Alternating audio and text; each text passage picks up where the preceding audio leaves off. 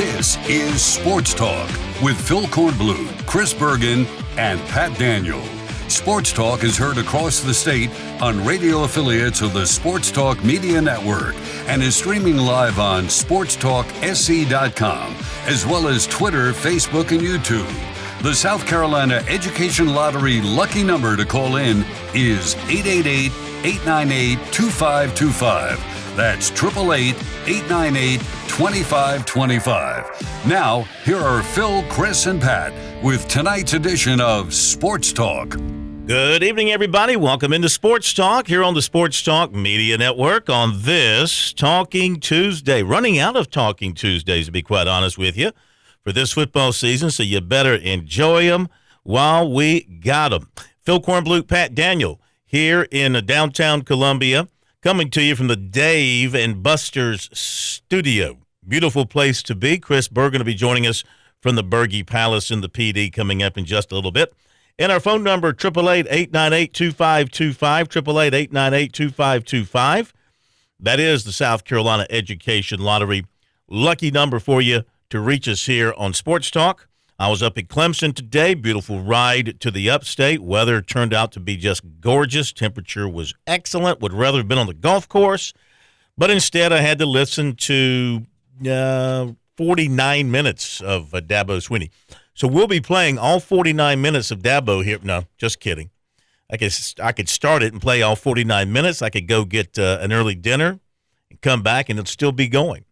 Uh, Dabo Swinney getting Clemson ready for the game against uh, Notre Dame on Saturday night up in uh, South Bend at Notre Dame Stadium. Played there in 2020 in front of very few fans because of COVID. Got beat, turned around, got their revenge in the ACC championship game in December in Charlotte.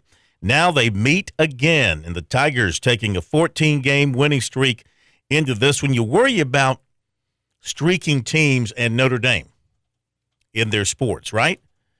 Notre Dame was the team that broke Oklahoma's long winning streak back in the day, back in 40, was that 47? I think it was. Way back, 40s or 50s. They broke that streak. Of course, UCLA basketball's 88 game winning streak came to an end at Notre Dame. So, you know, you got to be careful with Notre Dame, the Irish, the luck of the Irish, et cetera. And um, things do come to an end there in South Bend. Uh, of course, Notre Dame's got a little streak going as well. They haven't lost in, uh, what, 28 regular season ACC games, I think it is, going back to 2018. Uh, so they got a little streak going as well, and Clemson can be a streak buster too. So, looking forward to that ball game. Should be a heck of a game. Dabo Swinney talked a lot today about the running game at Notre Dame, how it's very, very good, how they've got to be very careful to make sure that they've got their run fits right on defense and they're playing good defense. And they do have a backup quarterback in Pyne, who was a pretty good quarterback coming out of high school, a guy that uh, was, you know, I think he was kind of a nationally elite uh, quarterback and now he's the starting quarterback due to injury. Of course, Michael Mayer is the guy that uh, you have to be really worried about. Well, one of the players you have to be really worried about at Notre Dame. He's sort of a, well, I'd say he is a, a Jaheim Bell type player, but Jaheim Bell didn't touch the ball last week. I don't want to put that on him, but he's a Swiss Army knife kind of player. They move him around. They get the, they give him the ball in all kind of different ways, and they do get the ball to him. So uh, you got to keep a watch out for uh, that individual as well. Key player there for Notre Dame. He thinks their defense is excellent. He thinks their special teams are really good. They block punch. They've blocked punch like Clemson's blocked punch this year. So we'll see what kind of team uh, Clemson puts on the field up at Notre Dame on Saturday. DJ Uiagalelei, Swinney says he has full confidence in him. Expects him to bounce back from what he just termed a poor performance. He, he says everybody has a bad day and he thought Uiagalelei had a bad day against Syracuse. That's why he pulled him. But he is still the number one quarterback, and they're fully confident that he is going to be able to play and play well against Notre Dame. He played fantastic, remember, against Notre Dame in 2020 in that overtime loss. But then again, there was no tape on him, really. He had played against Boston College, and now all of a sudden he's starting against Notre Dame because Trevor Lawrence has COVID. And, um, they didn't know what to expect. Heck, you didn't know what to expect if you're a Clemson fan. What'd you know? What'd you know from DJU? You didn't know what you're going to get. All you had was reputation. All you had was star rating. And the guy goes out and throws for what, 430 yards? Remember, Clemson had a guy named Amari Rogers who was pretty good, and he was big in that game 10 catches, about 130 yards. Uh, he's not there anymore. Um, so, one thing they talked about today was getting the ball to Beaux Collins. Beaux Collins hasn't had many touches last couple of games. Fire the offensive coordinator. You got a key player not touching the football. Fire the offensive coordinator. Isn't that what you do? As for the Gamecocks, it's really funny reading some of the stuff that's out there. By the way, kudos to the state newspaper for killing a growing rumor that USC was planning to purchase the state fairgrounds across the street from the stadium and turn it into uh, some kind of multi-purpose uh, piece of property tied into the football stadium. Uh, some people on the message boards, and I'd seen the stories too. This one guy in particular, he absolutely, he absolutely swore that this was happening. He had it on great authority. He had legislative contacts, he had political contacts, he had university contacts. He told the people reading his garbage this was happening. It was going to be like what they have for the Braves in Atlanta. It was going to be like the Battery it was going to have a hotel and it was going to have amusements and it was going to have stores and restaurants and it was going to be connected to the stadium and this was happening and it's happening soon. No, it's not happening. According to the story in the state, and they contacted USC officials, they contacted political officials, they contacted fair officials. The fairgrounds, is that singular or plural? That property is not for sale. It's not being sold. It's not being bought by the university. It's not being converted into anything other than what it is, which is the state fairgrounds. Okay. Now, the university is looking at doing some other developments around Williams-Brice Stadium, but not that, according to that story. But on to USC and the ongoing saga, and and and kudos. I'm doing a lot of kudoing, aren't I? Kudos to USC today, and Pat, you're over there. I'll let you chime in they brought out Jaheim Bell front and center to talk with the media today. You know, the guy who has been um, talked about a lot since Saturday because he's not getting the football. And then his mom goes out on Twitter and blasts away, and his uncle goes out on Twitter and, and blasts away. You know, most places would, would, would hide a guy like that, you know, scared of what he might say, scared of the kind of questions that he might get. No, they made him part of the – the player availability today. So kudos to South Carolina for doing that. And know, he didn't say a whole lot. A couple of things he kept repeating. I try to practice like a pro. I'm just trying to practice like a pro. And he didn't criticize anybody. He didn't take shots at anybody. He did say that he was, you know, bothered because he didn't touch the ball against Missouri. And I don't know that he really understands why that was the case. But his thing was, I'm just going out and working and practicing and trying to practice like a pro to get ready for the next game. That's how he put it. He said it's on the Vanderbilt. Missouri's behind him. Now he's on to Vanderbilt. Don't be shocked if he doesn't touch the ball 20 times against Vanderbilt. I mean, seriously. You know how people are. You know how they're going to react. Okay. For some reason, they slotted this guy. They didn't get the ball to him for whatever reason. Maybe it was his fault. Maybe it was their fault. Maybe it was uh, Bergie's fault. Maybe it was Pat's fault. Maybe it was my fault he didn't get the ball. You know, maybe it was the Pope's fault. Maybe it was the president's fault. Maybe it was Trump's fault. For some reason, he didn't get the football. I guarantee you, Bergie, he'll touch it 20 times. He'll, he's going to touch it so much his tongue's going to be hanging by the end of the night in Nashville. Oh, we're having a problem with Bergie's connection tonight.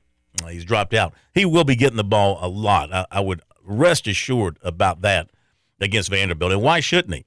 You know, Vanderbilt's got one of the worst defenses in the country. So here you go again, South Carolina. You got a chance to you got a chance to post a big number. You got a chance to post a big number offensively here against um, Vanderbilt because they're really, even though they only gave up what 17 points to Missouri in that loss for the whole season, uh, they have struggled defensively, giving up a lot of points. So chance for the Gamecock offense to do some good things. We'll see if they can uh, rise to the occasion. Uh, and uh, we'll hear from uh, Shane Beamer tonight, and we'll hear from uh, Dabo Swinney tonight, and Kerry Tharp tonight here on Sports Talk. Can't wait to hear. Can't wait to hear what KT's got to say about about um, Ross Chastain. I got a name for it now. I got a name for that move. You want to know my name? I'm going to wait till Bergie's with us. He'll be with us shortly once we get him connected. I do have a nickname now for that move that Ross Chastain did at uh, Martinsville on Sunday. Uh, we'll save that for you coming up. Uh, we got recruiting as well. And, you know, right now we got time for your phone calls. So we'll clear the air, clear the lines, and get to your phone calls. The number, 888 898 2525. That is the South Carolina Education Lottery lucky number here on Sports Talk. And since 2002, more than $999 million in lottery proceeds have been used to support K through 12 programs in South Carolina. Learn more about the South Carolina Education Lottery's impact at sceducationlottery.com slash. And playing for fun is a win for education. And of course, we're coming to you from the Dave and Buster studio here in downtown Columbia. Be sure tonight, eat, drink, and play, and catch the uh, the World Series, and catch the NBA tonight games all season long at Dave and Buster's. Let me give you the locations, just so you know. Up in Greenville, we want you to get over to 1025 Woodruff Road. Say hello to our man Robert there. In Columbia, at Columbiana Circle. That's 100 Columbiana Circle. That's out in the Harbison area. Duran is the head honch. And our buddy Steve at Broadway at the beach, 1322 Celebrity Circle. So please go by and say hello. Enjoy yourself. Have a great meal. Take the kids. Have fun playing the games there. Enjoy the games on the big screens. Those places, the Dave and Buster's, they are amazing, amazing establishments. You'll have a blast and you'll have a, a great meal. So we'll hit the break, and when we come back, we'll go ahead and get into your phone calls. We'll hear from the coaches coming up tonight, a little bit about what they had to say. Everything they had to say is already on our website, sportstalksc.com and they'll be up in podcast form a little bit later on as well. So that's what we've got coming up tonight. The coaches, Kerry Tharp, recruiting, your phone calls. We will step right into it when we come back. Don't go away.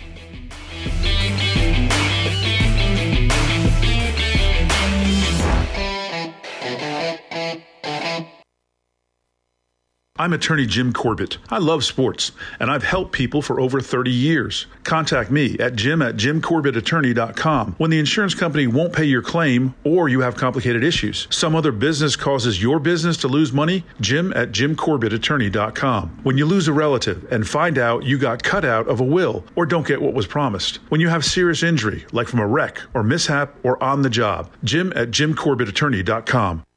South Carolina's taste buds have spoken, and they're asking for beef. There are more than 7,800 farms raising cattle from pasture to plate in the Palmetto State. So whether it's steaks on the grill before the big game, sirloin medallions plated for date night, or burgers with a family, make sure beef is a part of your playbook this football season. Smoked, grilled, and slow roasted. Find the best way to enjoy your beef at scattle.org. Beef it's What's for Dinner in South Carolina. Funded by the South Carolina Beef Council, part of the Beef Checkoff program. Thank you.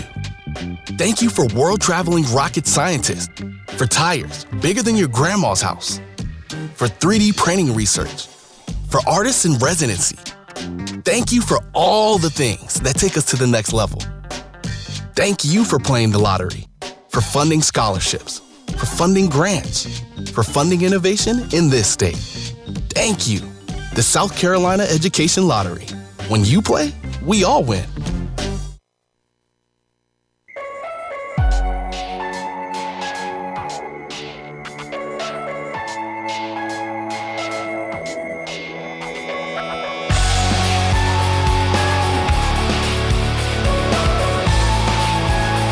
Don't forget to vote in our poll question on our Twitter at sportstalksc.com. So some of you Gamecock fans want a change in the play callers. You're not getting it, but you want it. That's okay. It's okay to want for things that you're not going to get. There's things that I want. I want a Rolls Royce. I'm not going to get it. You know, I want to replace Tom Brady over there with Westerface, but I'm not going to have that happen. So you're not going to get your wish, at least not now, and who knows if you will. But let's just let's just play if Marcus Satterfield was not the play caller at South Carolina, who would you want calling the plays? You got as your opportunities here Shane Beamer, the head coach, Justin Stepp, the receivers coach, Freddie Kitchens, who is an analyst for the offense, and Gamecock Larry, who, you know, is an expert, as you well know. You listen to this show. 49% want Freddie Kitchens, would vote Freddie Kitchens. 24, I love this, 24.9% would vote Gamecock Larry. I mean, that's just that tells you everything you need to know about this question. Justin Stepp at 20.3. Only 5.5% want the head coach, Shane Beamer, calling his own plays for his own team. I find that a bit to be on the uh, on the odd side right there.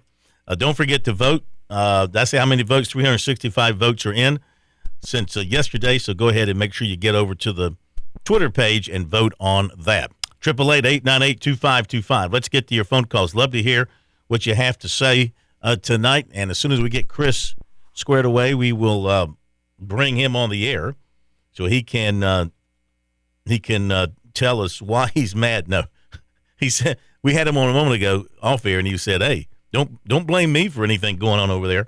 Let's go to Bobby in uh, West Columbia. Casey, I'm sorry, Casey, not West Columbia. Bobby, how are you? Welcome in. What's doing, Phil? How you been doing? How you doing, sir? Good to hear from you. Doing well. Hey, hey, I got a 1.2 billion reasons to smile tonight. When you say advertise the Powerball, you didn't say the grand jackpot's at 1.2 billion for Wednesday night. Oh my! At 11. Oh my! What's wrong with you, Phil? Are you going to win it? Are you telling me you're going to win it? I don't know, man. I can't. I, I'm. Gonna, I can't let everyone know where I am and what I'm doing after I win it, Phil. I There might never go. talk to you again. Well, uh, I might not have. I mean, would you give me? might- Would you give me at least a million if you win it? I'd give your new grandbaby a million so he can invest it in his college education. See, Powerball education. Well, the 529 plan, you can put it right in the 529 plan. The treasurer would appreciate it. Yes, sir. Okay, got the news for the day in the SEC. The injury is Nolan Smith, Georgia's line, linebacker, starting outside linebacker, is gone for the year with a torn pec muscle. Oh, I sent you that piece early today. that It's is not good for them. Not it good for them. You want it's it's it's Pete Thamel. It's on his Twitter page. It's also on Daniel Shirley's, and a, a, a few others had it out. Um, another thing, um, let's see. Yesterday I tried to get on. You're very busy for a Monday. Everybody crying about about the whole play calling at South Carolina. Interesting. Rick, help me with his name. Scarmello, Scargello. Uh, Coach Stoops fired him after the butt kicking they took from Tennessee on Sunday or Monday. Coach Stoops at Kentucky fired his offensive coordinator. I had not seen that. I I forget why I saw it, but it's on the usual su- suspects. It could be, you know, McMurphy. He just hired him. He just hired him. Yeah, he left the NFL to come to that job. Are you sure? Someone- let, me, let me do a quick well, search here. Go, go to go to Thamel, Kentucky Mike, football Michael offensive Brad- coordinator Josh Heupel. Mon- Colts fired their offensive coordinator Marcus Brady. Um, no, no, that's Kentucky. I think Coach No, no, I'm- I'm-. I could be wrong. No, I think you're wrong. I don't see anything here about that. Hey, they fired Eddie Okay. Gran two years ago as his offensive coordinator. That's the only thing I'm seeing. Doing a Google search for Kentucky fires offensive coordinator, nothing comes up along those lines. That's what I'd be might have given surprised. Just- they might got this. You, you, you got some bad. you. You got some bad info there. I think it was from the other station I listened to part parts of the day. Yeah, They well, been- I mean, you, you know, that's what you get. I mean, you're you're the dean. Face it, Phil. You're the dean. You're the you're the dean. You're no, the I mean, I'm just, uh, South Carolina. I don't know. I, I'm just telling you. I'm just looking. I mean, it could. It's not in the news. If it's happened, it's Okay. certainly being kept under wraps. But no, he doesn't. Uh, you know, here's a story. John Clay, the writer for who covers Kentucky, he's got a story here with Scangarello. Uh, after the right. loss to you. Tennessee, and he says we got to get it fixed. Forty-four to six, got to get it fixed. They only had two hundred and five yards. Huh? They had more than Gamecocks. Gamecocks had two hundred three. Um, Yes, sir. so yeah, I don't think he's been fired. Okay, he's yeah. close.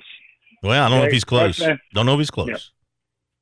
And Phil, just Thank add you. On, just Mhm. to add on to the Nolan Smith news, Georgia, I believe, is dead last in the SEC, but I know for a fact they have 10 sacks on the season total, and Nolan Smith had three of those. He's Mm. their leading. Uh, he has the lead, most sacks for them on the year, so that is a huge loss for that Georgia defense. He get hurt in a Florida game. Yes, uh, don't remember now offhand what it was, but yes, it was an injury, and they got multiple opinions on it, hoping that he could maybe just rest a few weeks, but he is now out for the season. All right, let's uh, continue. Triple eight eight nine eight two five two five, and um, oh, poor Bergie. he just sent me a note. They've been working on a broken water main there in the neighborhood. He hasn't had water since early today. E. Ouch, that's bad. And it was a torn pectoral muscle for Nolan Smith. Okay, torn pec. Those hurt. Uh, Billy in Charleston. Good evening. Welcome into Sports Talk. How you doing? Well, I'm a little bit more calm today than I was yesterday. Good. I Good. mean, my football weekend sucked. I mean, the Gamecocks lost, Packers lost, my fantasy team lost. So it was a pretty bad weekend for me all the way around. You had the trifecta of losers. Exactly. And Phil, I got a question for you with the offense, which did not show up at all Saturday. Did they try to take a playbook out of Texas A&M locker room the other week and just not want to run Marshawn Marshawn Lloyd as much as they should have? Because I mean, he only got how many cap? No, he was hurt. He got hurt on the first carry. Yeah, he hurt that quad. And you know, we're wondering the same Okay. thing. I'm wondering the same thing. Um, he comes out after that first run. He looked great, and then he's in there sporadically, then hardly at all, and then he doesn't come out. Remember, he didn't come out of the locker room with the team. I didn't see No, he him. didn't. Didn't come out for a while. Then he did show up, but he's standing on the sideline in uniform with his helmet on, either Mm. on or in his hands and we're wondering what's going on. Of course, we're figuring it, there's an injury of some sort, and so that's what it was. He had that quad muscle, and I, I, he couldn't go, so they had to go with their backups. You know, this is the thing that I don't understand. I've been a long Southern Carolina fan for over 45 years, ever since I was a little kid. And why is it when it comes time for a big game like this game, where you just won a big game last week, you just did everything possible to possibly have a really good season, and then it's like they throw it all away time and time again. What is causing that? I mean, it's, a, it's like a repeat pro- process up there, and I don't, I don't understand why it keeps happening like that. Well, I'm not going to mention the chicken curse because, right, that's supposed to be dead. Um, do you believe in the chicken curse? I mean, I don't know. You know, Some people still in believe in the chicken curse. Halloween was coming up and all that kind of stuff. But you know, they just they Texas A&M they- did not meet South Carolina's intensity level, and South Carolina did not meet Missouri's intensity level Uh, for sixty minutes. looks- and I don't know. I like can't explain even- why. I can't. It's just they're kids. They're still kids, even though they're paid like professionals, and they Mhm. they they act. You know, they want to be treated like professionals. They. I mean, I'm confused. Are they kids or are they pros? How do we look at them? Do we criticize them because they're pros, or do we keep our hands off because they're in college? I'm not saying they're students, but they're in in the college setting. Um, I prefer to go ahead and criticize them now since they're getting paid and they're getting NIL money and all that. In fact, this was kind of funny. Did you see this, Pat?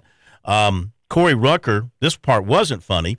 Corey Rucker, the Gamecock wide receiver, is out for the rest of the season. He's having surgery on what is it? A foot? I think it's a foot that's been bothering him. But he tweeted out today. well, he had the surgery. Surgery was successful. Appreciate the good luck wishes. So he's had his surgery.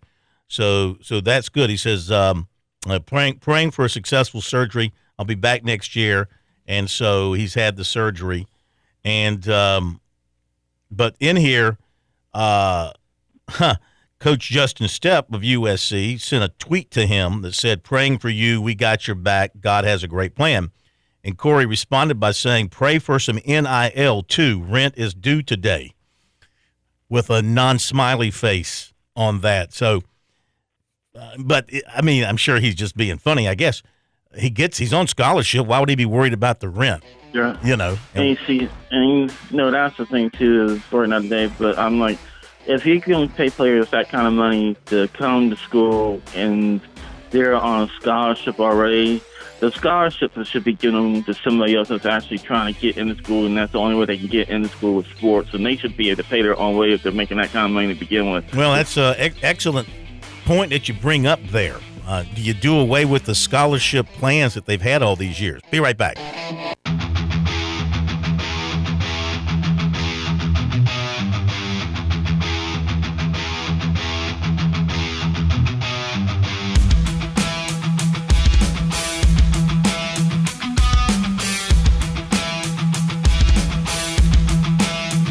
Back we are, Sports Talk.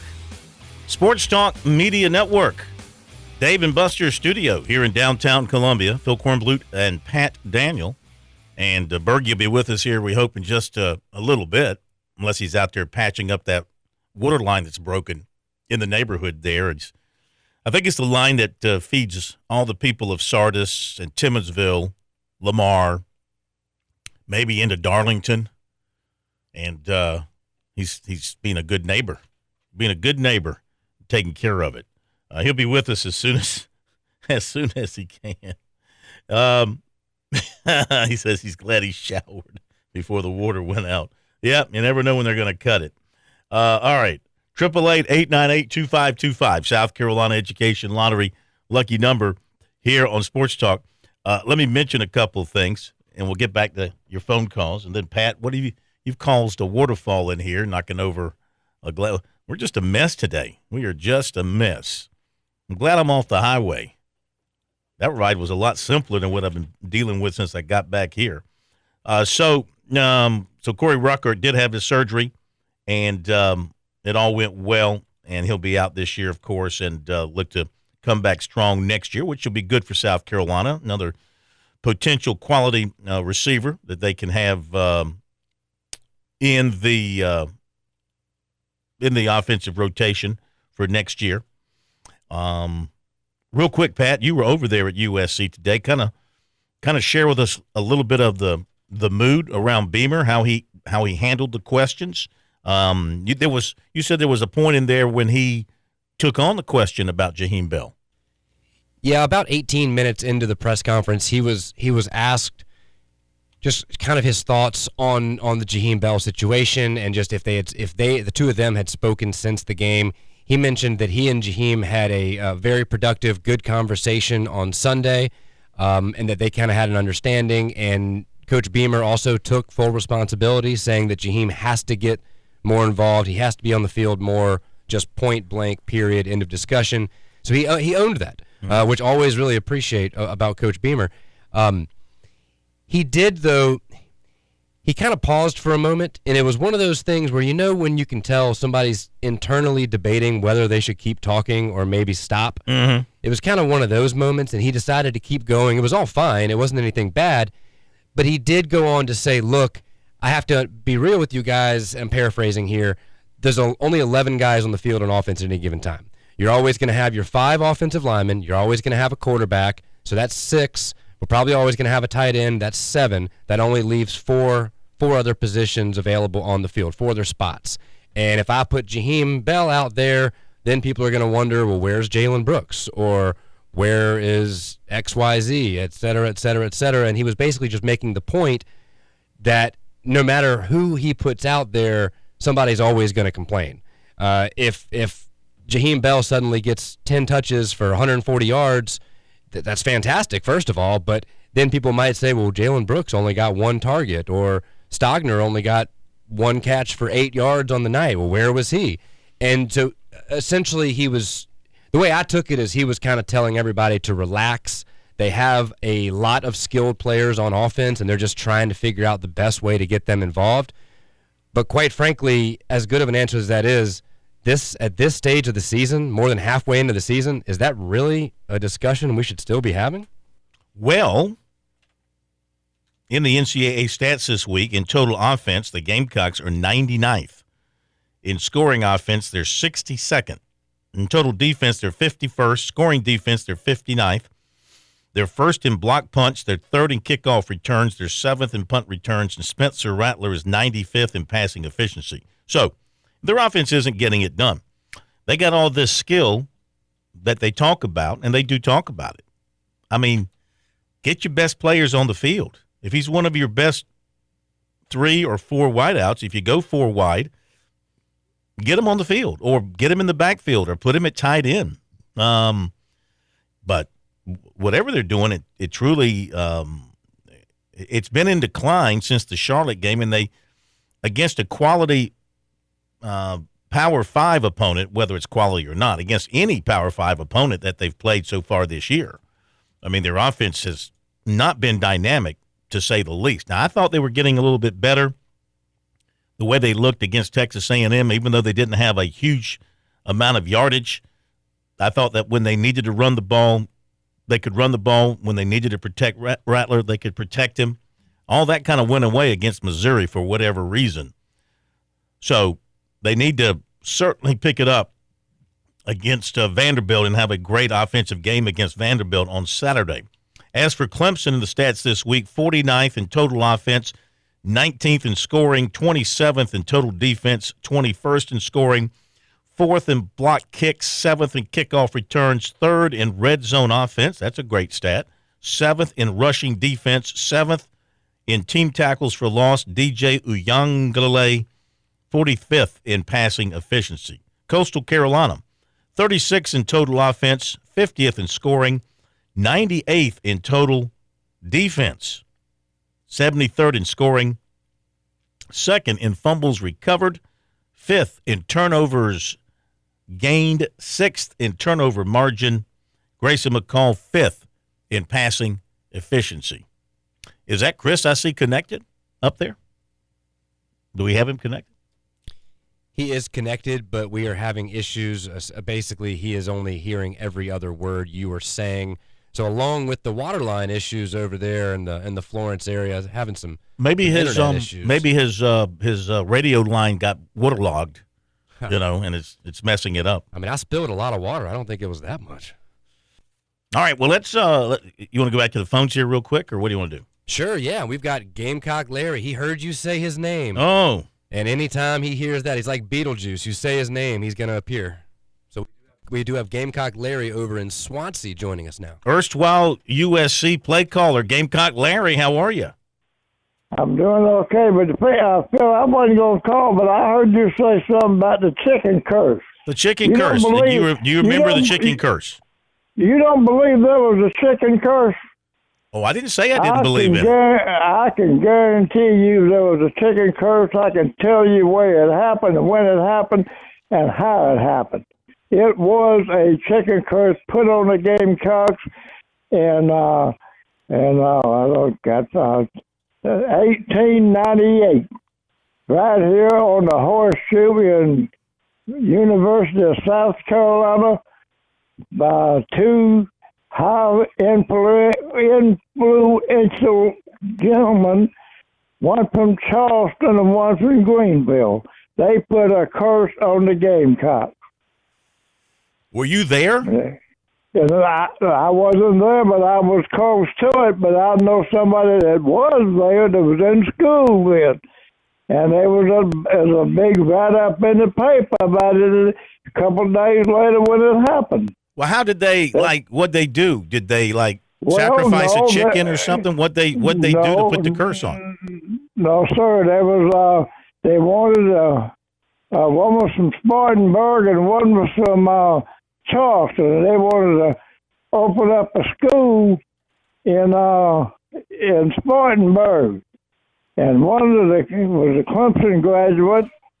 And uh, anyway, they got in an argument over it, and uh, both of the uh, University of South Carolina and Clemson said we ain't going to have it.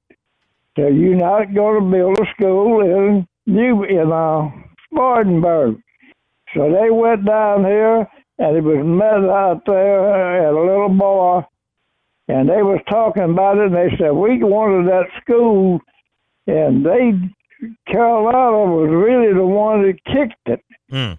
So they they went down there and burned his chicken. It wasn't Bernie's little old thing, and bought a bag of chicken bones. Bernie's chickens? You mean the, he the, the place where Bernie's chicken is on Bluff Road? Yes, sir. They went. I this is the truth. I, I was told I, this. I, am listening. I, I, I, was told this by a gentleman that was there in school, mm-hmm. and so they went up there on the horse and got a bag of chicken bones, and went to uh, Hillman's, I think it's hardware store, and bought a pitchfork and a shovel, and went down there at the university, sneaked into the horseshoe dug a hole down there. Mm. And they threw them chicken bones in that hole, covered it up with a shovel, and one of them from uh, the old University of Clemson graduate he took that shovel and raised it, I mean, that pit, pitchfork and struck it down in the ground and said, from now on, anything can, that the Gamecocks has anything to do with, it will be cursed. and and that happened. That happened, but the, the old man told me this. I guess I was about about sixteen or seventeen, but I remembered it. But he was an old man. He was there. He was there when it happened. Mm. Now Well, that's tha- the truth. thank you for that, Larry. Thank you. Appreciate the call. And, and anything else? We're going to let you go. Can I say one other thing? Yeah, real quick. Uh huh. Okay, okay. Triple T. Triple, Triple T. T. You Yeah. go. You go lose by ten Saturday. Oh, Clemson. Um, Notre Dame by ten. Go get. Go Gamecocks. Talk to you later. All right. Thank you. Uh, thank you. Thank you. There, Gamecock Larry. So that's the history. They got they got chicken bones, cursed chicken bones, buried in the horseshoe. That's the problem over all these years. I'm glad we've been able to to solve that. Did we just have a Harvey Updike Jr. moment here on our show? I don't know. Was that more of a confession? Uh, well, he didn't he didn't kill anything. I know I'm teasing. He didn't but that kill anything. was eerily similar though to the Harvey uh, Harvey Updike call on the Paul Finebaum show a few years ago. with- Right. with what he did to Auburn. By the way, if you want to play football somewhere, Auburn is looking for um, warm-bodied uh, humans.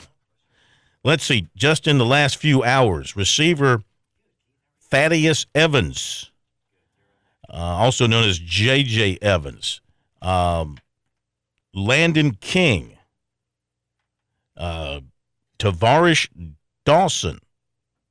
He's a wide receiver. And Xavier Capers, he's a wide receiver. They've all entered the transfer portal, John.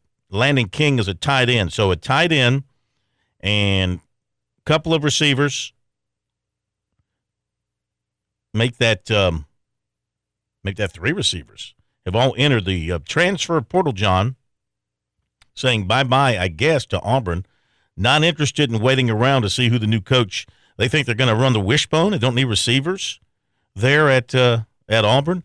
Uh, and Brenton Cox last night, the uh, linebacker from Florida who was dismissed from the team, he's announced for the draft. So he's through messing around with the um, pay per play scene at college. He's going to go for the pay per play scene in the uh, NFL. Uh, I want to squeeze in one more call before the break. Okay, we're going to go next to um, oh, Keith in Camden. Keith, welcome into Sports Talk. How are you, sir?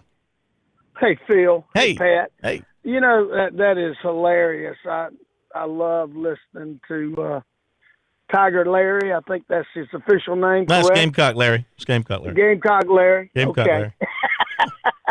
but I was sitting here listening to that, and my grandfather, I've heard that story told. Uh, About the chicken bones? uh, yes, absolutely, absolutely. Uh, and hearing uh, Gamecock Larry talk about it, wow, brings back memories. Mm. But I think somebody Friday night went down there with a backhoe and uh, dug a big old hole and took all the chicken places in Columbia and reburied a pile. Love y'all show, but I thought I'd call and give a good comment to Gamecock Larry. All right, So, sir. Thank you very right, much. Y'all have a good one. I'm sure he appreciates it. Thank you very much. A couple lines are open. And our phone number is 888 898 2525. South Carolina Education Lottery. Lucky number here on Sports Talk. We'll continue with your phone calls here after the break. Going to hear from the coaches coming up as well. Latest college football championship odds from Bet Online, Ohio State and Georgia 21 to 10. Alabama's 18 to 5, Tennessee's 8 to 1, Michigan's 10 to 1. Clemson 18 to 1. Don't forget, a little after 7, they'll have the first release of the college football playoff rankings. When your day calls for some winning, why not watch your favorite football team at Dave & Buster's? We've got massive HD TVs and hundreds of the hottest new games. Sip from our chef-crafted cocktail menu with exclusive drinks such as the strawberry watermelon margarita or dangerous waters. Cheer on the team with cantina nachos or wings featuring one of our 12 wing flavors. When your day calls for some winning, it's time for Dave & Buster's, where you can watch the games and play the games. Locations in Greenville, Columbia, and Myrtle Beach. Your home is where your memories live. It's where you laugh and where you love. We understand the importance of the valuables under your roof, tangible and intangible alike. So no matter what's around the corner, we'll be there, offering you and your family the support that's made Farm Bureau Insurance a trusted name for nearly 70 years. You deserve more. You deserve a promise. Learn more at scfbins.com. Call me, Alex Satterfield, at 803 749 9171 for all of your Midlands insurance needs. Touchstone Energy cooperative members save more, more on electricity, and members save more on insurance, groceries, healthcare, restaurants, travel, concerts, and sporting events through Co op Connections. Touchstone Energy is an alliance of the member owned electric cooperatives, and as a member, the power is yours. Experience the power of co op membership with Touchstone Energy and find out how much you can save on electricity and a whole lot more at touchstoneenergy.com. In Columbia, South Carolina, game days are our specialty.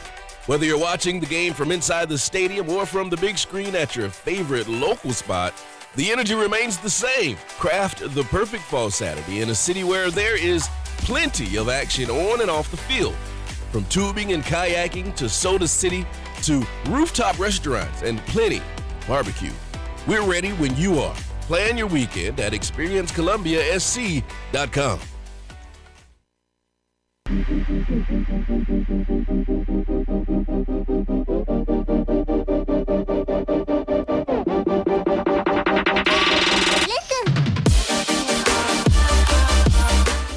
Recruiting report here on Sports Talk. It is brought to you by Seawells. Hey, if you're planning a special event, maybe it's a wedding reception, maybe it's a birthday party, maybe it's a corporate outing, maybe you're planning Tom Brady's divorce party.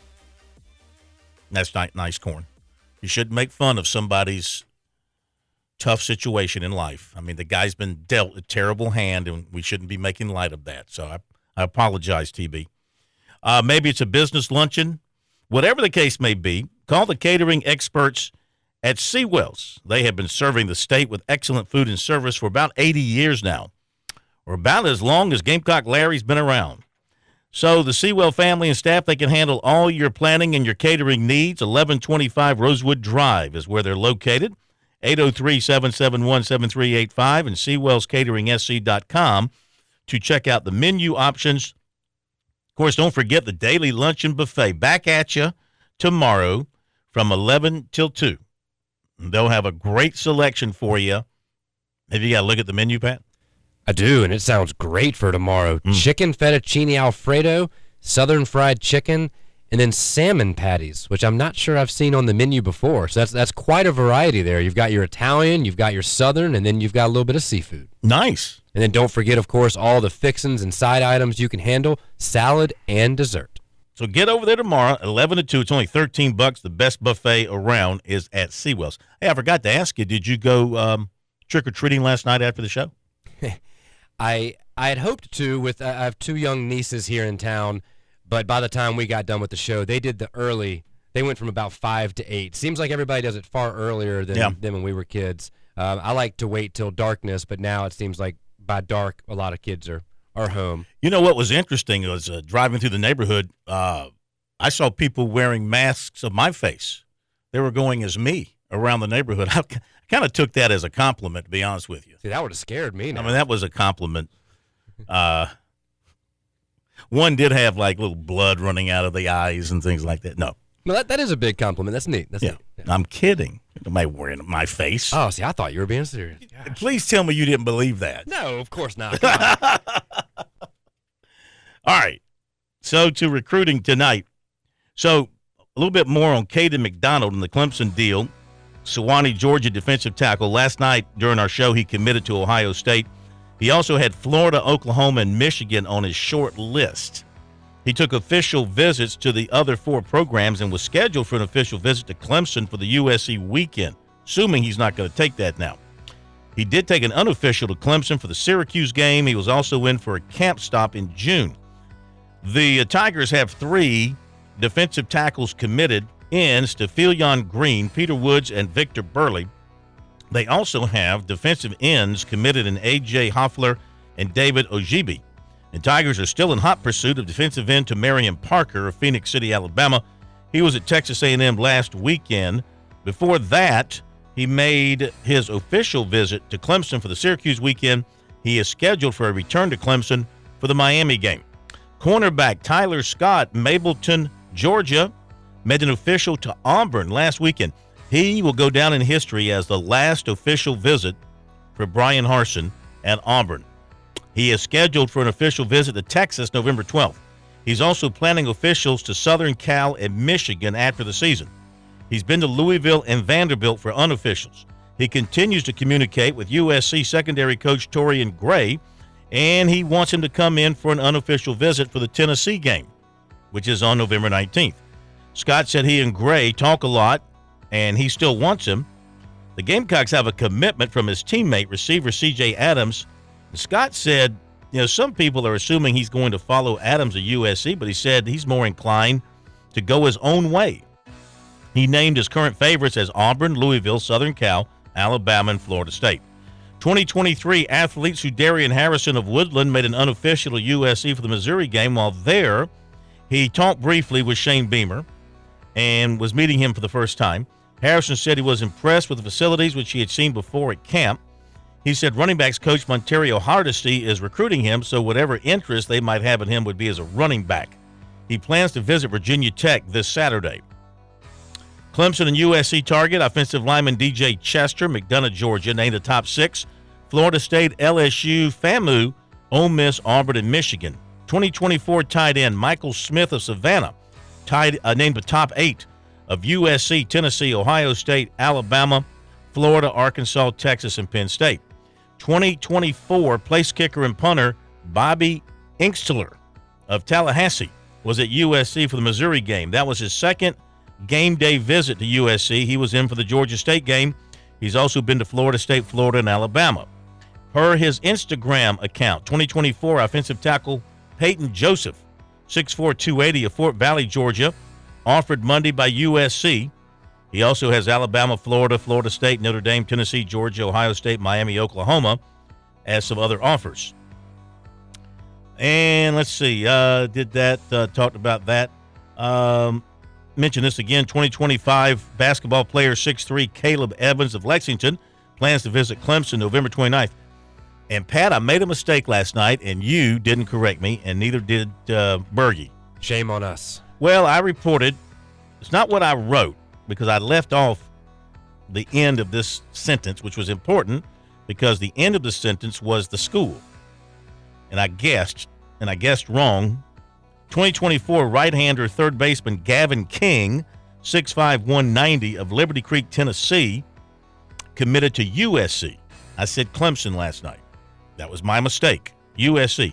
Also, the Gamecocks got a commitment 2026 shortstop right hander Parker McGee of Lancaster, committed to South Carolina. There you go.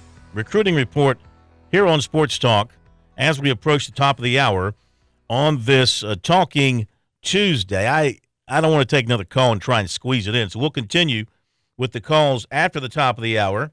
If you hang in there, we'll get to you. Also, Dabo Swinney coming up, Shane Beamer coming up, and Kerry Tharp coming up as well on this Talking Tuesday. And, you know, last night we had the story about Ridgeview getting bumped from the high school league playoffs. Loco Sports also reported the other day Hilton Head Prep has forfeited it's SCISA 3A playoff game at PD Academy. They only have 15 players available. So they were winless, but they were in the playoffs for some reason, somehow, some way. But they're just forfeiting. They only have 15 players. They decide to, to give it up. Okay, going to hit the break here at the top of the hour. A full second hour of sports talk coming up with Beamer and with Swinney and with Kerry Tharp and more from you. We'll be back.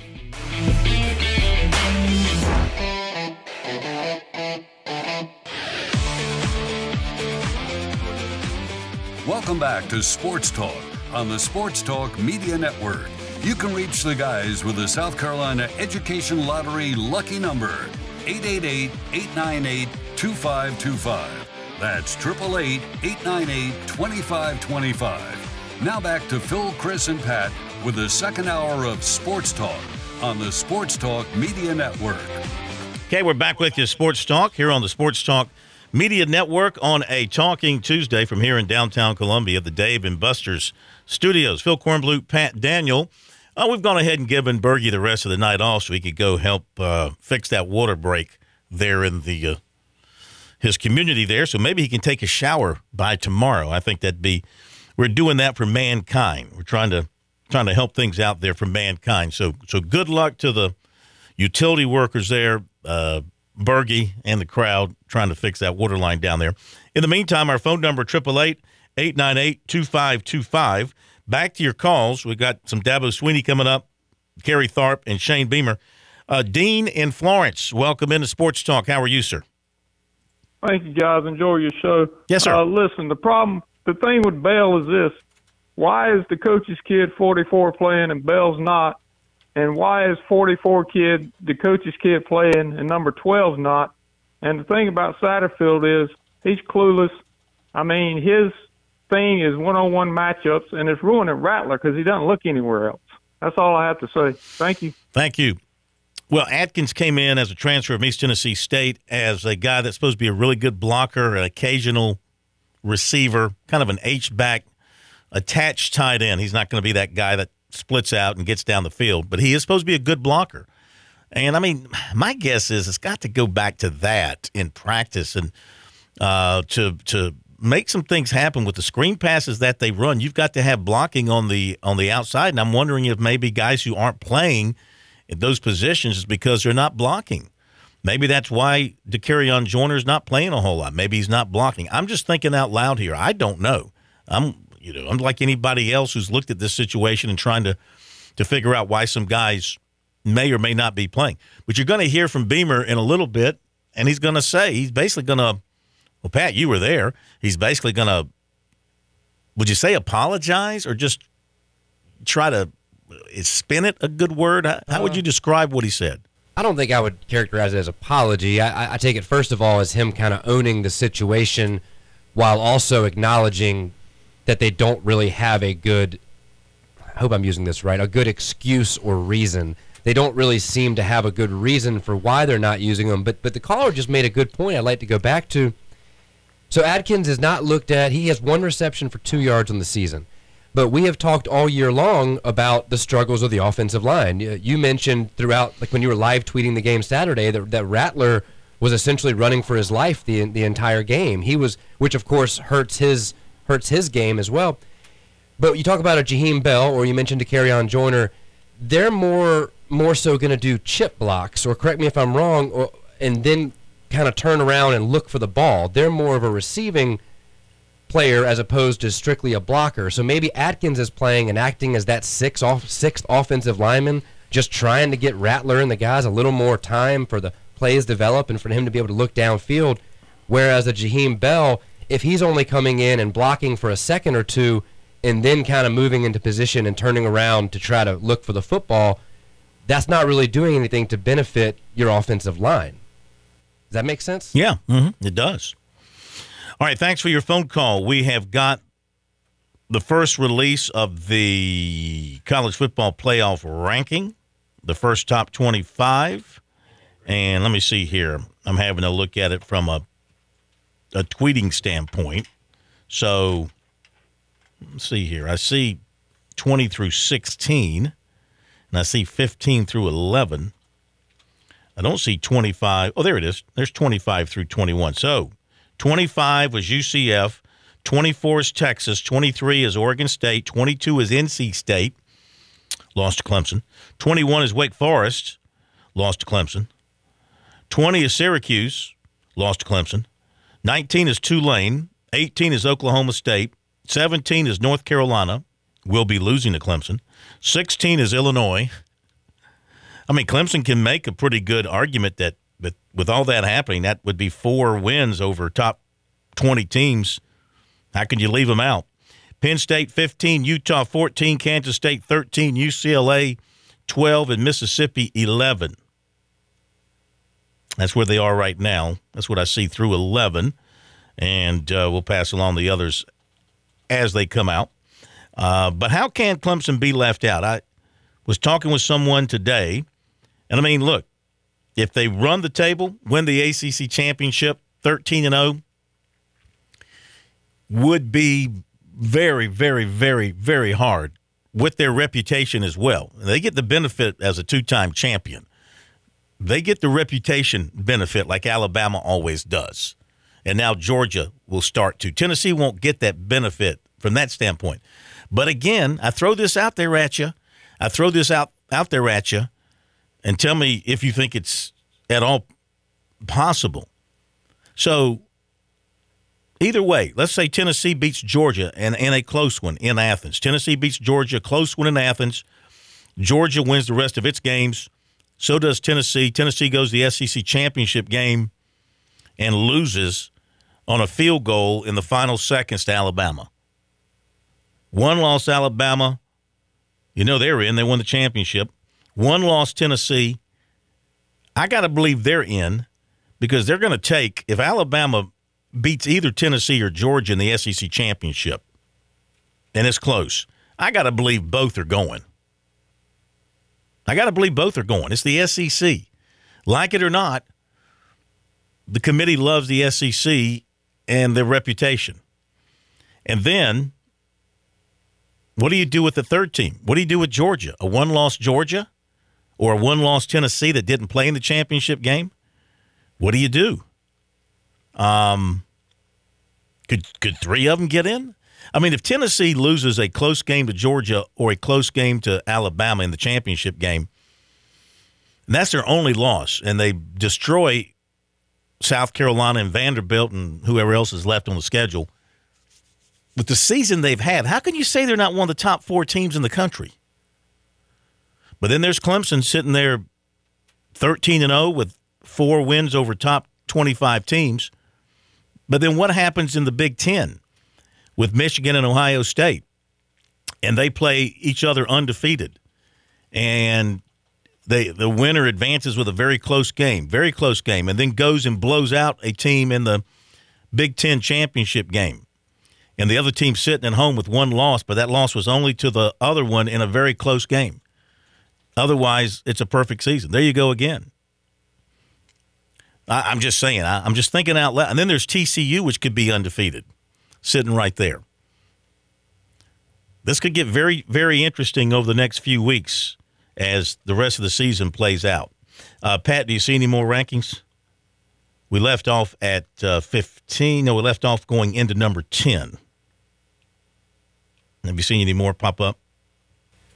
I have not yet. I'm sorry. I was actually trying to look and help me think back. A few years ago, Alabama, I think I'm remembering this correctly, did not play in the SEC championship game, but still made the college football playoff as the four seed. Mm-hmm. I believe that was the year they beat Ohio State then in the first round, and they may have actually gone on to win the national championship. I think they did. Where I'm going with this is let's say Georgia beats Tennessee this weekend. Alabama then beats Georgia in a close SEC championship. I think I might see Tennessee making it making the playoff over Georgia because they had beaten Alabama in the regular season. So then you would have two teams get in. But then of course you'd have Bulldog fans crying or not crying, but upset mm-hmm. that why wouldn't we get in if we made the SEC championship game? We beat Tennessee in the regular season. Just find it hard to believe that the committee would take three teams from the same conference when you have four other Power Five conference champions out there. Excuse me. All right, let me see what we got here. I just saw number seven is TCU. Um, all right, Michigan is five. TCU is seven. Alabama is six. TCU seven, Alabama six, Michigan is five. So Clemson's going to be four. Wow. Uh, Clemson's going to be four here. Wow. So all they got to do is win. All they got to do is win. That's if, that's surprising because a lot of the talking heads for weeks now have been thinking that Clemson would be either six or seven in this. Unless I'm, they didn't they didn't put them at eight. Certainly not. I haven't seen it. My Twitter feed here is sort of hit and miss with these. With no, seven was TCU, Oregon was eight, Southern yeah. California was nine, ten was LSU. Uh, it looks like they are Well, they're talking for a bit before they announce who's number four, but that's most certainly would have to be Clemson. Yeah, Clemson's got to be number four. All right, I tell you what, let's go to a break. And when we come back, we'll hear from Dabo Swinney, And by then, we should have the rest of that uh, ranking out, and we can go over that, but also hear what Dabo Swinney had to say today at his press conference leading into Saturday night's game with touchdown Jesus staring down upon them. It's the Catholics against the very strong other side of the Christian denomination, I guess you could say. I'm having some fun there now. Don't take it seriously. Just having some fun. We'll be back and uh, hear from Dabo Swinney in a moment. South Carolina's taste buds have spoken, and they're asking for beef.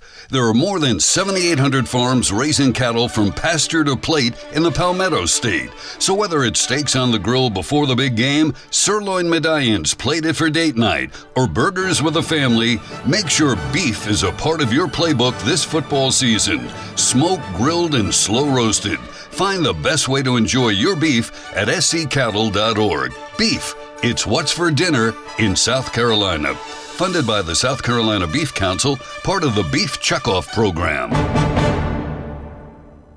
Show your team pride wherever you go with Founders Federal Credit Union's collegiate debit cards. Get your University of South Carolina and Clemson University debit cards at any Founders office or by calling 1 800 845 1614. Plus, our debit cards are digital wallet ready, so you can pay however you please. Not a member? Visit relaxjoinfounders.com or one of our 37 convenient locations to see if you qualify for membership. Terms and conditions apply. Founders Federal Credit Union is federally insured by NCUA Life.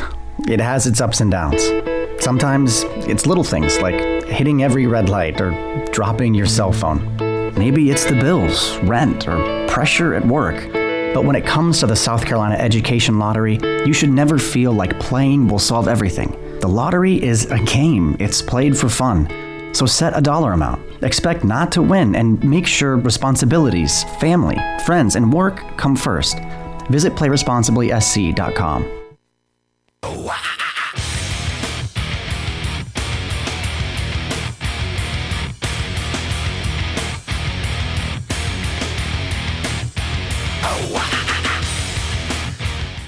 All right, very quickly, uh, Clemson is uh, number four in the first release of the college football playoff ranking for this year. So the Tigers have got themselves in position where I think if they went out, I don't. Well, of course, people can jump you, but I think if they went out now that they're already in the top four, and I mean, who they have left? Every game that they would win, whether it's a tight one or not, against a, a Power Five strong opponent. So I would say win and they're in. Take care of your business, and I think you're going to slide right into the playoff uh, for their sake and for the fans' sake and for the media's sake. You know, you hope they end up in Atlanta. That's where one of the semifinals – going to be this year. So uh, put them in Atlanta, let them play whoever, uh, put them in as the the four, whatever the case may be, and let them play uh, whoever the number one seed happens to be. Have to be either well Alabama, Georgia, or Tennessee would probably had they they would have the call and they would want to be closer to home, so it would be in Atlanta. Um, what else we got, Pat? Rounding out the top four there. Who you you said Tennessee was number one. Yeah, so Clemson number four, Georgia number three, Ohio State number two, and then Tennessee number one. Tennessee number one. Who thought that was happening in the preseason? Who had Tennessee number one in the first college football playoff ranking um, back in June, July? Is there any doubt who right now is the national coach of the year? No, there's none. I mean, for what he has been able to do in two years, just two years just think back to what Tennessee was and just we might use this term too loosely these days, but what a dumpster fire it mm. was. Just pending NCAA investigations and potential penalties. You had players defecting left and right. You had uncertainty on the coaching staff at all levels uh, within the athletic department. And now to see just the, the amount of success that they have had, I would expect Tennessee but let me back up. First of all, there have been rumors. Tony Romo over the weekend, live on the national broadcast, hinted that he thought NFL teams would be calling Tennessee, that they would be pursuing the head coach there very, very soon. And now I think Tennessee's going to have to open up that checkbook, and it's well deserved. Every year, if you win big, you get paid. Of course, he's being paid pretty well as it is, but that's going to go up. Okay, so it's Tennessee, Ohio State, Georgia, and Clemson in your top four right now. But Georgia still has to play Tennessee. One of them's going to take a loss, and Alabama's still looming as well, uh, sitting just outside, waiting for their shot. At if they get by LSU, they got to go down to Baton Rouge and deal with that. Get by LSU, and they still play have to play Ole Miss, Alabama. I think maybe still have to play Ole Miss. I think there's still one other in there besides Auburn they have to play. Uh, in the meantime, let's go to uh, Dabo Swinney from his press conference today, coming off the open week, getting ready for the trip up to Notre Dame. Here is Dabo Swinney. Well, we're excited to get back in the fight. You know, it was good to have an uh, open date. I think very beneficial uh, for us as a staff and certainly for our guys uh, with with 12 weeks of of really just you know competitive work. Uh, so thankful that everyone had a chance to kind of regroup a little bit. Had a lot of stuff that, that we need to get taken care of academically as well. And uh, so just a good reset for everyone. Obviously, today's November 1, and, uh, you know, it's, is, uh, it's good to be in the position that we're in, you know, to be sitting here, uh, you know, 8 0. Um, it's a credit to our team and our staff. These guys have, have fought all year to to get to this point, and uh, I'm just really proud of them. I mean, we've been far from perfect, uh, that's for sure. And when it comes to as far as how we've maybe played or executed at times, but uh, we found ways to win games, and uh, that's a great that's a skill. That's a skill, and uh, this team has a, has that skill, and I'm really proud of them. Uh, you know, for that. I think health wise, we're as good as we've been in a long time. Obviously, it's Tuesday practice, and today and tomorrow will be two uh, tough practices as we really ramp it back up and get ready for game mode. Um, but we're in a good spot, you know, going into this this phase of our season uh, from a health standpoint, and, and hopefully uh, that'll continue to be the case. Uh, but really excited about you know going up to Notre Dame. I mean, this is um, a really good football team. You know, it's a team that when you really look at them and you study them and, and, and have, have watched, you know, every play of every game and really, uh, you know, a good feel for who they are. Um, man, I, I think, um, uh, and I don't know Coach Freeman, but man, he's done a great job of really, you know, just settling them in is the best way I could say it. I mean, they, they lost, had two tough losses. And when you're at a place like Notre Dame, and uh, just like at, at, Clemson, you know, it, it it just really shows the type of leader that I think he is. That he's been able to really uh, overcome that and really settle them down, uh, both as a, and manage that staff and manage his team. I'm really impressed with. Uh, you know, I know he's always been a great coach, but I'm impressed with him as a leader because it's a difficult thing to do. So a couple tough losses early. Uh, they've had injuries. You know, they lost their starting quarterback. Uh, they had to kind of redefine themselves in some areas. They lost a great receiver. They've, they've had, you know, another tight end out. They've had good players that that uh, they've lost, uh, but they still got you know eight starters back on, on offense and seven back on defense. It's a really veteran football team, and all of a sudden you you get you don't get off to the start that you want. Um, and we're right there against Ohio State, you know, and in the fourth quarter. Uh, and then obviously a, another difficult loss after that, and your quarterback gets hurt. You know, how you handle that? Well, I mean, they've won five out of six. You know, they've settled down. I think they have found their identity. Uh, they're getting the ball to their playmakers. You know, and uh, the court, the you know, ten Pyne who's come in is has really settled in. You know, to the role. I think early on, you know, they were trying to really kind of figure out uh, some things.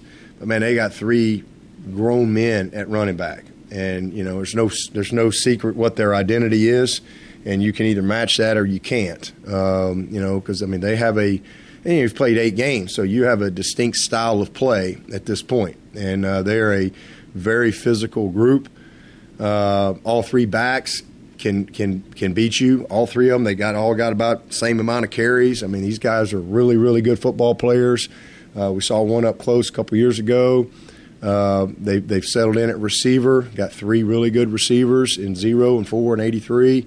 And then 87 is a All American. I mean, he's, he's a great, great football player uh, that, that they use. But, you know, they have a they have a, a style of play, and you you either are ready for that or you're not. So it's going to be a very physical game.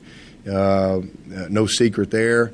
And uh, and then you know we we have to we can't give these guys short fields. You know we can't um, uh, turn the ball over. We got to get back to you know we had three turnovers in seven games, and then all of a sudden we, we have four in one game. You know so that's a recipe for disaster, and we were very fortunate to overcome that. Uh, it'd be hard to overcome that on the road at a place like Notre Dame. So uh, we got to do a good job ball security wise and, and try to turn them over uh, and not let them control the ball. Uh, and then on the flip side, defensively, they're very well coached. They're well positioned. They're big. They're strong. Uh, same thing, same mindset. That's what they practice against every day. It's a physical mindset uh, that they have, you know, and so do a good job schematically on the back end. They got some veteran players against seven starters back on the on the defensive side. Uh, the three linebackers I think are outstanding. Got a ton of experience, um, and uh, so you know it's just a it's a complete football team. Excellent punter, excellent kicker, um, and they have again I think as as things kind of got away from them early, it's kind of it's it's really good to see. Um, you know, because again, I know what it's like to be in that that situation, you know, where there's a lot of disappointment early, especially at a, a, a place like Notre Dame, and then man, uh, to see them respond, I think you got to give them a lot of credit to those kids and to um, and to that coaching staff, in particular uh, Marcus and the job he's done. So you know, winning five out of six, they're a confident group coming off, a, you know, a, a, a ranked win. They've got, got they're one of the few teams out there in the country that have multiple ranked wins. You know, uh, so uh, definitely going to be a, a, tough challenge up there, but we're excited about it. Looking forward to it. Um, you know, I'm sure they're disappointed it's not going to be three inches of snow. Uh, you know, so maybe one day that'll work out. But I think it's going to be a beautiful night and a great opportunity for both teams and uh, should be a heck of a football game. Coach, you played there two years ago, obviously, uh, but limited fans because of COVID. How exciting is it for you and your guys to be in that environment, that uh, stadium, and with a packed house prime time. Yeah, well, I think you know that's what makes college football great. And as a competitor and somebody who's been a part of college football for you know since 1988 uh, as a player and a coach, I mean, I I, I love that. Um, you know, I love playing in Tuscaloosa. I love playing at Legion Field. I know that's a thing of the past, but I, I love that. I love that environment. I love going on the road to Knoxville and Baton Rouge and, and you know Arkansas and you name it. Uh, been all over the country, and then you know coming to a place like Clemson and getting a chance to to coach in a venue like this. I mean, it's special. And then all these places we get to go to. I mean, it's awesome. You know, going down. I thought the crowd at Florida State a couple weeks ago was was tremendous. Um, you know, uh, we know everywhere we go, we're going to get we're going to get everybody's best shot. We're going to get everybody's best fan support. You name it. Uh, it kind of comes with being at Clemson, and, and, and I think as a competitor, you love that. And uh, as a college person, whether you're a coach or a player, um, is special. And then and then you have places like Notre Dame, right? Like that's iconic. Um, and I mean we've We've won there one time since 1979. Now, I know we've only played there once, uh, but still, I mean, you know, it's not like you get to go to a place like Notre Dame every year. And I think, you know, the the history of Notre Dame, the brand of Notre Dame is it speaks for itself. I mean, this is a, a, a historic place that Tim Bourret loves to tell me about uh, for 20 years. Uh, so I, I, know way more about Notre Dame than I probably should.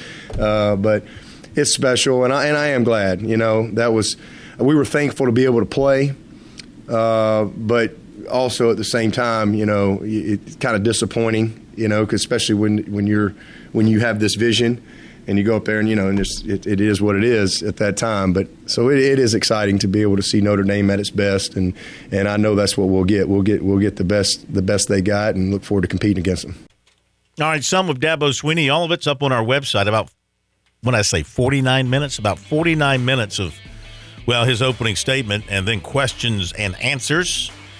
Go listen to all of that if you want to on our website, sportstalksc.com. Shane Beamer coming up in a few minutes after Kerry Tharp.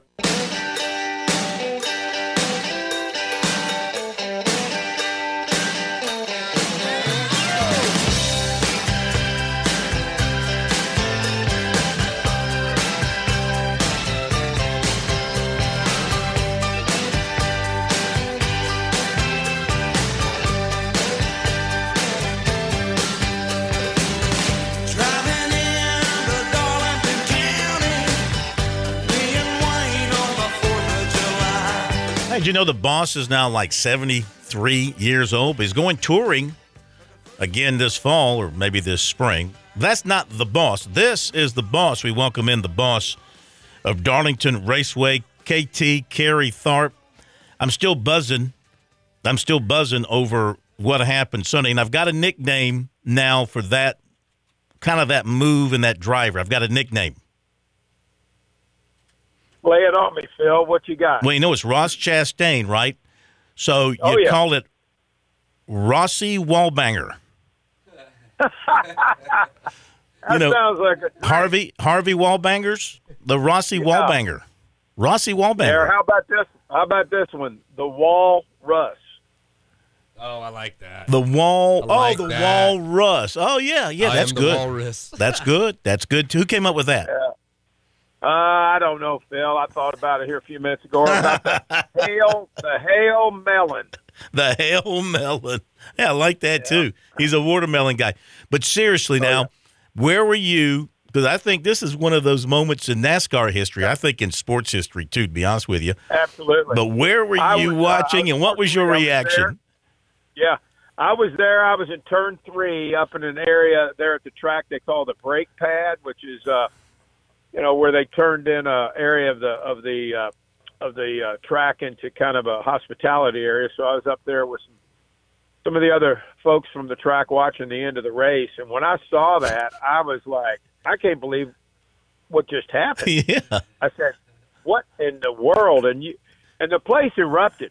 It, it was, it was like you said, one of those moments, like a Kirk Gibson homer, or you know, uh, uh, Bill Mazeroski homer, or Michael Jordan jumper, or you know, uh, Montana to Dwight Clark. One of those moments that you think about, but it was just something that, you know, it just came out of nowhere, Phil. Yeah. And and and you know, I don't even think anybody on his team knew what he was going to do. He just did it, and uh, it paid off, and it'll go down in history as one of the more exciting moments uh, of NASCAR. Is that like one of the few tracks in NASCAR where that could have been pulled off?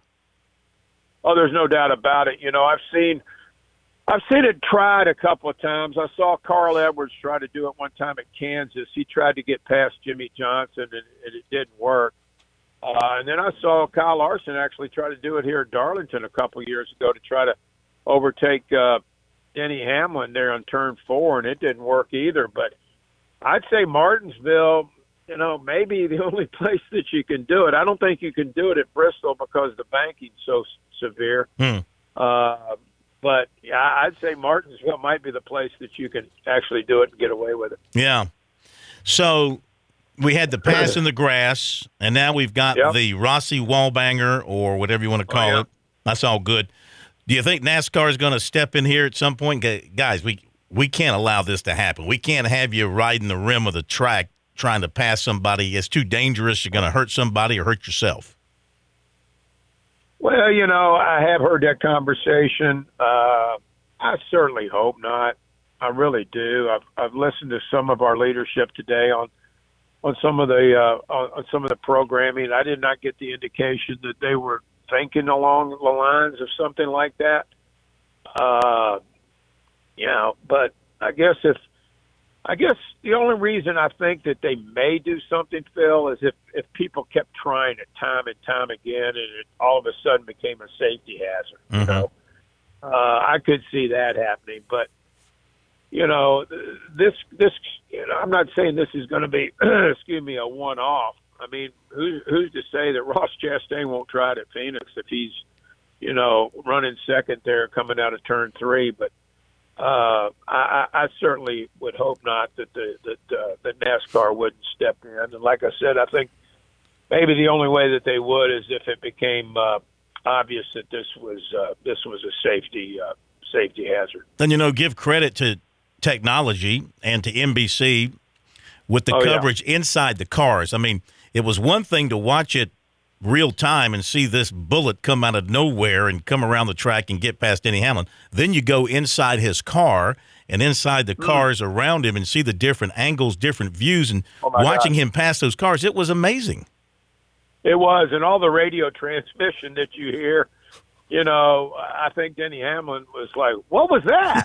you know, and uh, and a few other choice words. But you know, uh, the the thing that I thought was really really cool was, I guess he was coming maybe on the front stretch, and his spotter said, "You got to pick up two spots. You got to pick up two spots." And then it got silent for maybe seven or eight seconds, maybe not even that long, five seconds.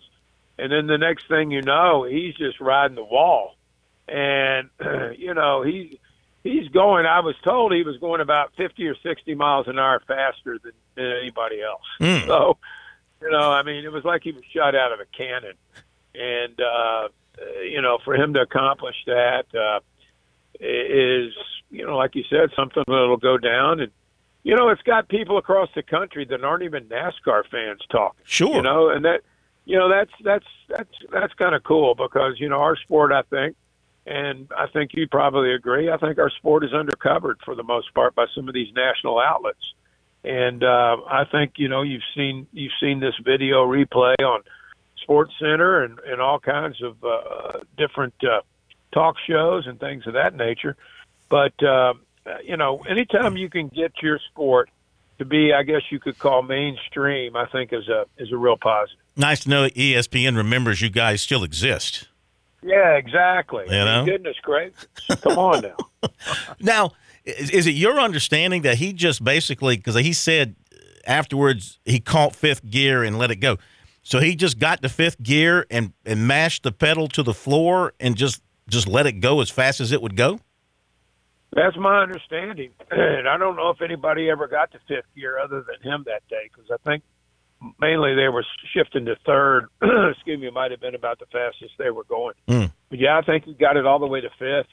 He never let up, and uh, he stayed on the throttle, and and uh, you know it was one of those one of those deals that was almost like a perfect storm. Everything worked out because I mean it could have gone real bad for him and just tore off the side of that car. Yeah. And uh, although I did hear afterwards, uh, driving back, uh, I did hear uh, that his crew chief Adam Stevens, uh, not excuse me, not not Adam Stevens, but uh, I can't remember now what his crew chief's name is for Yeah. Trackhouse Racing. But his crew chief said that uh, that his car would not have lasted another lap Yeah. because I think all the suspension broke and all the you know the things that hold the car together broke and, and uh, but he he got to, he got to where he needed it at the right place at the right time with with no room to spare. All right, so it's Logano, Bell, Chastain, and Elliott. You got well, a couple of veterans and some new blood. What do you?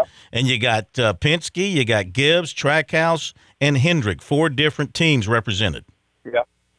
I think it's that's fantastic. You got four different teams represented. I really do, and you know, I think it's hard to handicap this thing. I mean, you look at it uh, in several different ways. I mean, Joey Logano wrapped his his spot up a couple weeks ago, so I'm sure his team has a pretty good head start on getting ready for Phoenix, right?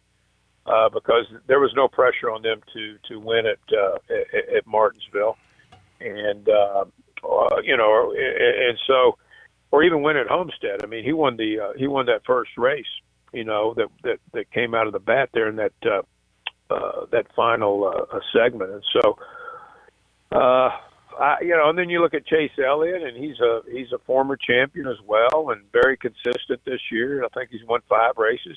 You look at Christopher Bell, who has had two walk off wins this year. I mean, good gosh, the guy's got ice water in his veins, right? Mm. And then you look at Ross Chastain, who certainly is the talk of the nation, and probably the people's choice right now to win the uh, win the championship. So, um, you know, I don't know who the favorite is going into this thing. I, I think it's going to be uh, quite a race on Sunday. I agree. Looking forward to it. KT, great as always. Have yourself a great uh, rest of the week, and we will talk to you next week. Sounds good. Thanks a lot, Phil. Thank you. Kerry Tharp, president of Darlington Raceway. Great insight from him. He was there. He was in turn three. I could see them, you know, you're seeing, okay, the race is about to be won, and the four are pretty much set, and they're probably throwing back a couple and hobnobbing, and all of a sudden, here comes this uh, rocket ship coming around three and heading towards the, the checkered flag. And it's like, what in the world was that? They probably had to do a double take and look at monitors and listen to radio and stuff like that to figure out what uh, what just happened. Okay, Thank you, KT. Great as always. After the break, hear from uh, Shane Beamer here on Sports Talk. Hi, this is Phil Kornblut of Sports Talk here with Major Billy Downer of the Department of Natural Resources. What words of wisdom do you have for those hitting the water this summer? Phil, collisions can be prevented easily if every vessel operator fulfills three major responsibilities. One, practice good seamanship. It's the responsibility of every boat or PWC operator to take all necessary action to avoid a collision. Two, keep a proper lookout. Failing to keep a sharp lookout is the most common cause of boating collisions. And finally, maintain a safe speed. Remember, boat safe, boat smart. You were always more than my mom.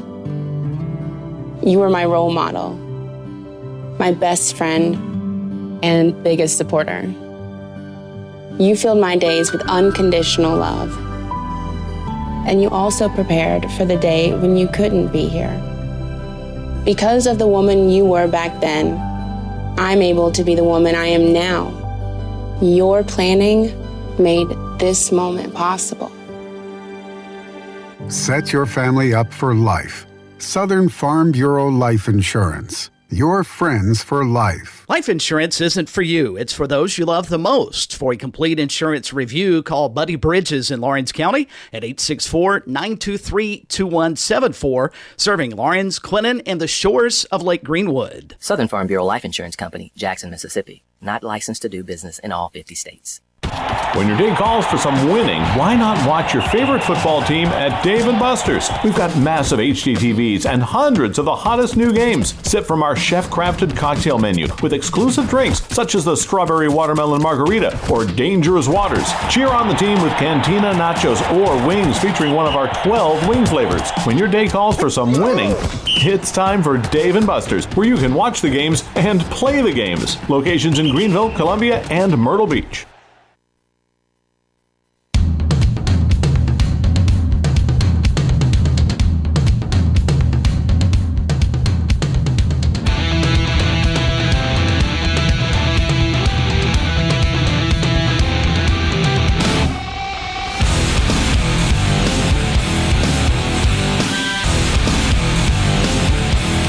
Talking Tuesday continues. We've heard from Dabo Swinney. Time to hear from Shane Beamer, Gamecock coach, from his press conference today, looking at Vanderbilt.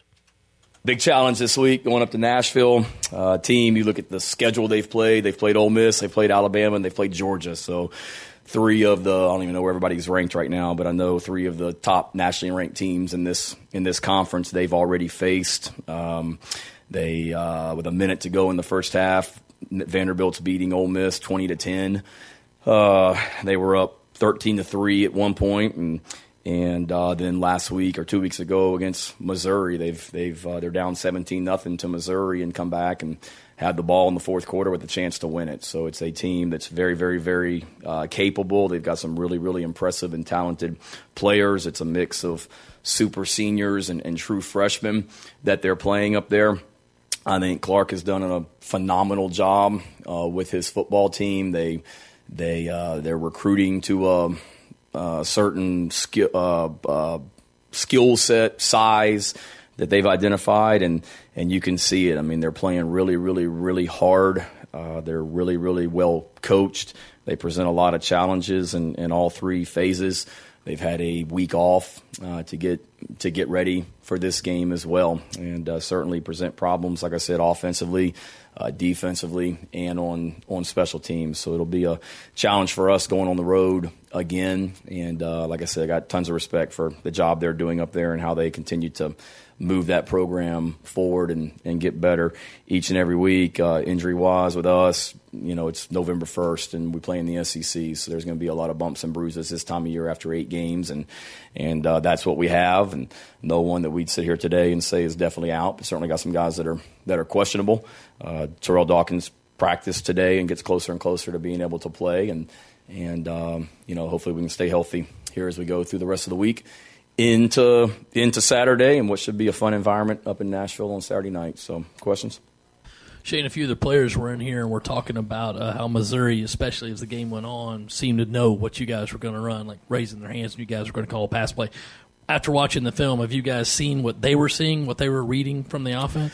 No. Um, after every uh, game, we self scout, David. When we play opponents that we don't play again, we uh, uh, usually try and connect with those coaches, see what you had on us, what we had on you, uh, non conference teams, things like that. So we've done that often. We, we uh, dove into a self scout during the off week and saw some tendencies that we had, uh, some of the communication that we had with with uh, some coaches from some other schools, you know, alerted us to some tendencies also, which we are no different than any other team. I mean, we've got tendencies that we're going to attack with Vanderbilt this week. There were tendencies that we tried to attack with with uh, Missouri run pass, and, and every team, you know, has those tendencies. Uh, certainly, a couple of them were, you know, a little concerning. I think there was a third and two that we had, and we were in a bunch set, which which uh, they were signaling pass. There, uh, there, there's some things that, like I said, we've tried to combat the last couple weeks nothing that really jumps out at us from from that game. And and I also think you know you try and change communication up and things like that. But these players aren't dumb. If they're hearing certain things coming out of the you know quarterback's mouth, they may anticipate it being a being a pass and, and, and stuff like that. But nothing that you know nothing that's glaring, but something that we're always always uh, looking at as a staff in all three phases, trying to break tendencies just like every other school is in the in the country. Shane, it seemed like Spencer was under pressure a lot on Saturday against Missouri. How do you guys schematically maybe go about changing some of that and getting the ball out of his hand quicker, maybe rolling him out some? Uh, we got to certainly look at moving him out of the pocket and changing his launch point, and, and I said it all week, and I don't think anybody believes me. Still, that's a really disruptive defense that we just played. They're a reason they're top four in the SEC in total defense. They're they're disruptive um, at, at all positions. So sometimes you're just you're going to get beat, and we've got a really good offensive line, and sometimes you know you're out there one on one against a really talented defensive end or defensive tackle or linebacker or whoever it is, and the other team's gonna gonna win. So we've got to win our share of battles, but certainly we've got to uh, continue to you know help Spencer with with protection and, and move in the pocket, and, and, that's every week, Colin. That's not just last week. I mean, we, I knew going into the game Missouri was gonna. Uh, be disruptive and, and was going to make some plays against our offense and, and, get us, unfortunately, in some negative yardage situations. And it happened too much. But you uh, you know you give Missouri credit, but you also look at at being able to to do things, running the ball, moving the pocket. We got the ball out of his hands quick. I mean, all those perimeter things were either screens or RPOs the other night, and that's how you get the ball out of his hands quick as well. Shane, as far as what you said about you connect with other coaching staffs about what they had on you, what you had what you had on them. Um, what percentage of times or how often do other staffs not want to cooperate with you guys on that?